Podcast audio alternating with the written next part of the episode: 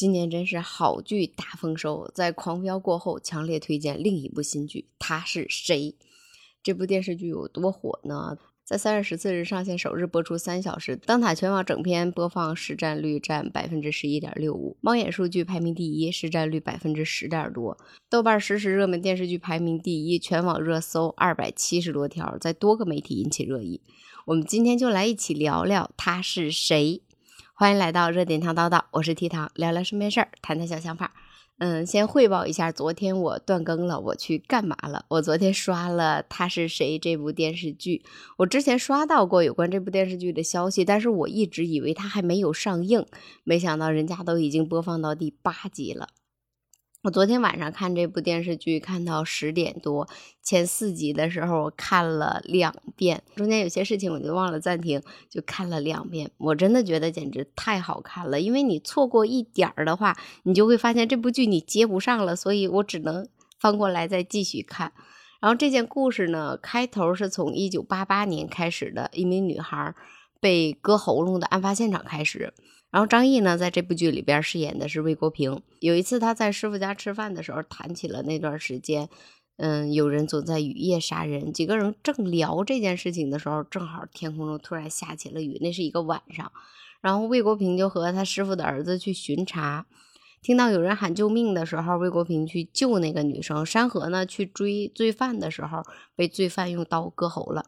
这件事情给国平带来了不小的打击，即使过去很多年之后，再遇到案子的时候，他也会和爸爸联系到一起，想赶紧的抓到凶手，为战友报仇。然后随着时间推移，就到了一九九六年，他们接到报警，一名环卫工在一个垃圾堆里边发现了一个袋子，里边有冻肉，就带回家。结果肉化开之后，发现里边有人的牙齿，就赶紧报警了。最后经警方认定，这些肉是人体组织，总共是九点三公斤，被切成了一百一十四块。警察当时全程排查，在案发一小时后，又发现了装有人体组织的袋子，里边的净重是二十三点六公斤，被切割成了二百八十六块。在排污管道里发现了人体的头和身体的组织，在垃圾堆里边又发现了人体的毛发。随着时间推移，他们又在不同的地方发现了人体的组织，还有脏器。在大学里发现了没有被福尔马林泡过的骨头。后来抓到了一名姓薛的老师，也是当时的一名嫌疑人。当看到一包包尸块，看着法医夹起一小块肉的时候，当时觉得头皮都麻了。就是特别瘆人。然后我在网上也查了一下，这部剧其实是根据真实的案例改编的。这个电视剧里边的故事来自两起，至今我们听起来还觉得毛骨悚然的案子，一个是白银案，还有一起是南大碎尸案。对比电视剧里边警察们发现一袋一袋的尸块，还有案发的时间来看，确实是和南大碎尸案很像。南大碎尸案当时案件发生的时间是一九九六年。九六年的一月份，南大的一个女生宿舍因为违规使用大功率的电器，被老师发现了。当时的刁爱青正好是这个宿舍的社长，也被老师处罚了，还帮舍友分担了当时的罚款。可能因为当时心情不好，刁爱青就去外边散心，但是接下来几天却再也没有回来。慢慢大家都感觉不对劲了，就报了警。刁爱青的性格是那种比较内向，不爱说话。刚到学校呢，也就还不到一百天的时间。在这边也没有亲戚，嗯，当刁爱青失踪后的第九天，一名环卫工在垃圾堆里边找到了一袋用黑色塑料袋装着的熟肉。当时清洁工以为是饭店里边的坏肉，就给带回家了。本来想喂猫喂狗，回家之后打开发现里边整整齐齐的肉片，里边还有三根手指，就赶紧报警了。而当接到报警后不久，又接到了清洁工报警电话，发现了熟肉块，加起来一共六百多块。随后又接连的警察在大街小巷的垃圾桶里发现了多个装有被煮熟肉块的垃圾袋，在地毯式的搜索中，在一个旅行袋里边找到了摆放整齐的骨头，还有肠子。还有一颗被烫过的头颅和带血的衣物。两天时间，共发现了十二处的抛尸地点和零散的抛尸地点，两千多块肉，每块肉大小大约在两到三厘米。后来经过辨认，受害人正是走失的刁爱青。据当时的消息称，老师和同学辨认尸体的时候都吐了，而今这个案子仍然没有破获。那时候网络不发达，在零八年的时候，有一个叫黑弥撒的网友在天涯发过一篇有关南大碎尸案的想法。因为当时推理太过于现实，还有描述太真实了，大家甚至一度认为他就是凶手。后来黑尼萨也被警方叫去询问过，但是他当时只有十四岁。当时很多网友对这件事情呢也提出过假设，有的人猜测说，女孩前期是因为囚禁起来了，后来想逃跑导致被凶手杀害。最初可能是切的块太大了，冷冻后慢慢的切割，为了划肉方便用热水烫的，所以看似煮过，外面是熟的，里面却是生的。看完这个案件之后，我整个人都觉得不好了，太恐怖了，并且我们可以看出，在这个案子中有很多细节是跟这个电视剧是很像的。然后咱们接下来再聊一下白银案。白银案是从一九八八年案发到二零零二年停手的，在二零一六年的时候，凶手被抓获。十四年中有十一名受害者，最大的二三十岁，最小的只有八岁。第一起案件案发的时候是在一九八八年，是一名未婚的女职员，被害人颈部被切开，脖子几乎被砍断了，上衣推至双乳之上，下身赤裸，身上一共有二十六处刀伤。凶手供述说，那是他第一次杀人的时候比较紧张，六年后才再次犯案，杀死了一名十九岁的女孩，也是颈部被切开，共有刀伤三十六处。在一九八八年的时候，也是高成勇疯狂作案的一年。据他后来供述说。不杀人，心里边都觉得慌得慌。也就是从这一年开始，凶手开始切割被害人的身体。在一九八八年的几起案子中，被害的最小的是一名八岁的小女孩。从一九八八年的案子开始，每次犯案后，高启勇都会在被害人家里边洗手，有的时候甚至会泡上一杯茶。后来，据高启勇自己供述说，在遇到被害人反抗的时候，会产生一些报复的心理，对受害人器官进行切割，并用塑料袋带走扔进黄河。那段时间，女人、小孩都不敢外出，甚至如果外出的话，都需要有人接送。学校调整了作息时间，甚至连长头发、红衣服都成为生活的禁忌。不知道你有没有看过《他是谁》这部电视剧？如果你看到的话，有一个镜头你肯定记得特别深刻，就是这部电视剧里边有一个小女孩被抓到后逃跑回到家中。外面有摩擦玻璃发出的声音。当这个女孩看向窗子的时候，就会看到窗子上有人脸的镜头。你还记得这个镜头吧？那个镜头其实就是案子中一个真实的事实。根据网上当时办案民警的讲述，一女工下班回家的时候，发现被尾随，这名男子尾随她回家，开门的时候紧接着推女子进屋。当时因为这个案子，老百姓也都听说过嘛。那个女孩当时就想，哦，是不是这个就是那个杀人恶魔？她就赶紧的把那个男子给推出了门外，并且把门锁上了。正在他恍惚的时候，就看到窗子外边这个男的正对着他笑。当发现这件事的时候，她就觉得特别害怕，就给自己丈夫打电话。丈夫回来之后，两个人也都看到了同样的画面：他趴在窗户上对着里面笑。后来，警方通过三次照面对犯罪分子进行了画像。想想都让人觉得毛骨悚然。昨天看到这个讲述的时候，我就想起电视剧的那个剧情，一晚上我都没有敢往窗外看，甚至睡觉的时候我都对着墙睡的。然后在那段时间，白银是为了抓捕罪犯，甚至贴出过悬赏通告，提供线索直接破案，或者将犯罪人扭送至公安机关的，公安机关一次性奖励二十万，对举报人情况绝对的保密。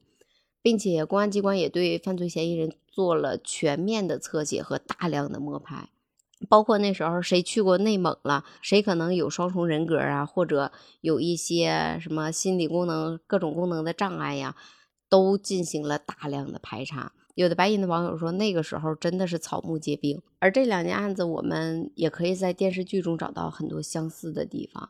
这部剧呢，也是我迄今为止看刑侦题材电视剧里边觉得尺度最大的一个。现在电视剧更新到了第八集，还有部分的尸块没有找到。但是我也有几个疑问，就是薛老师往下水道里边放的那包东西是什么？然后薛老师当知道警察在排查的时候，回到房间里又用消毒液擦地是为什么？如果只是猥亵的话，为什么还要用消毒水擦地面呢？这么多条女生的内裤到底是哪儿来的？他只承认了那天雨夜那天的案子，是不是还有其他的案子也是他做的？甚至在那段时间，我看大家的弹幕就是说，他不是凶手，或者是他就是凶手，抓到他，我也在纠结他到底是不是凶手。还有就是，当我们看几个人去饭店吃饭的时候，老板赠的那碗红烧肉的时候，会莫名觉得恶心。包括我这两天，我觉得我要忌肉了。也有人在弹幕中猜测，是不是饭店老板就是杀人凶手？当老板切排骨的时候，警察到访排查录指纹，老板右手的大拇指是缠着纱布的，但是签字的时候，他习惯性的拿起左手签字，停顿了一下，又换成了右手。他是不是那个割喉的杀人犯呢？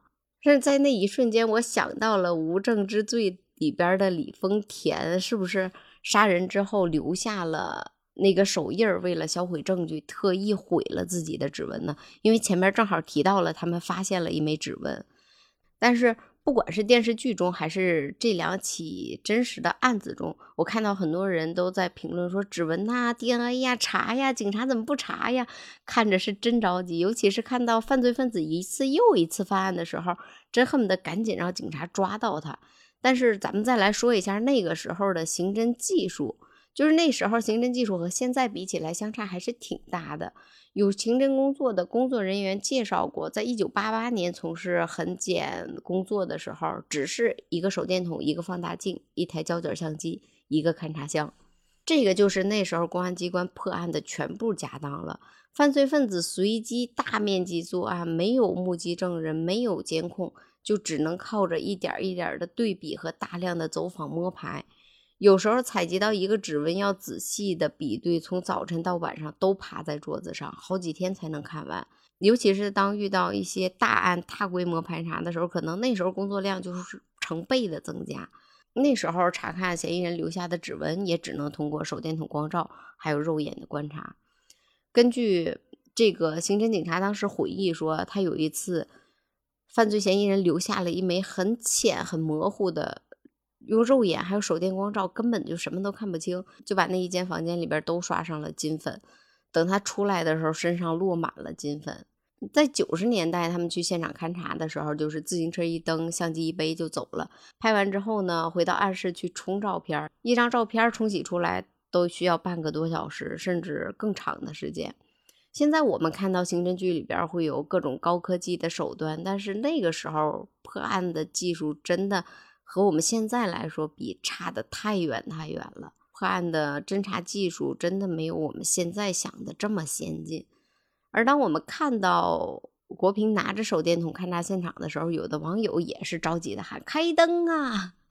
九零年代那时候灯也不像我们现在这么亮，手电筒照明呢，可能是为了看清楚更多的细节。而我们现在看到的这部电视剧，他是谁？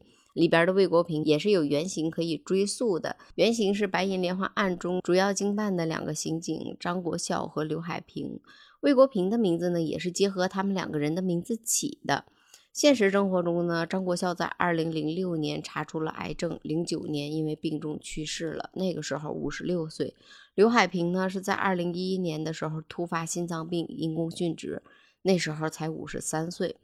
两个人刚开始的时候都特别拼，为了十一个受害的家庭给他们一个交代，两个人为了破这个案子，总共花了二十年的时间，一直都没有放弃。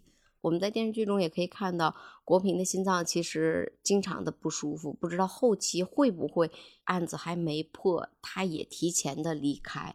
这部剧呢，现在是播放到第八集了，我们一起来看看网友们的评论。大部分的网友评论都是忒好看呐。然后也有的表示希望优酷一下都更新，真的不够看呢。我也想说，真的不够看呢。然后还有的说好看，就是有点恐怖，凶手穿的有点吓人了。然后还有的说好久没看到这么爽的剧了。也有的女生说，女生看的时候有些地方要捂眼睛，音效配的确实让人害怕。这部剧呢，我的感觉就是真的太好看了。就是看剧的时候有一点儿费我闺女，每次害怕的地方我都喊闺女，我说我害怕呀，你跟我说两句话呀。嗯，但是整体看下来真的觉得挺棒的一部电视剧，并且我觉得张译演的这这部电视剧会比《狂飙》里边更深刻了。我们看到他笑，看到他难过，看到他炸毛，还有他直男的这一面儿。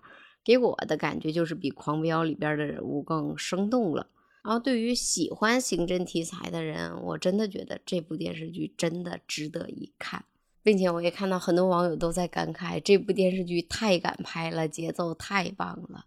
那我们接下来就再来介绍一下这部剧现在在哪里可以看。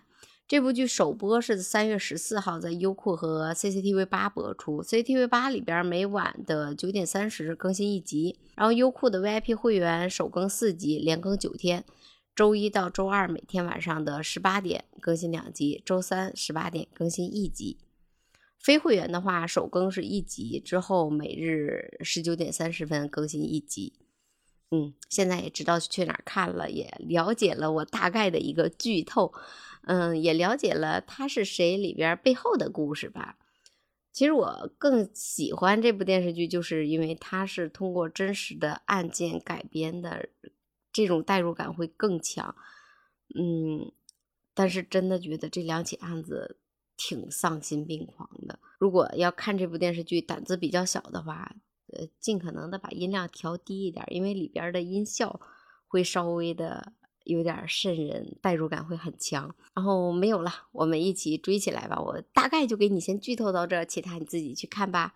好啦，如果你有什么想说的，包括你现在已经开始追更这部电视剧了，你猜猜这个凶手到底是谁，或者后期剧情的走向的话，也可以评论区里边留言，我们一起来讨论一下。嗯，明天再见吧，拜拜。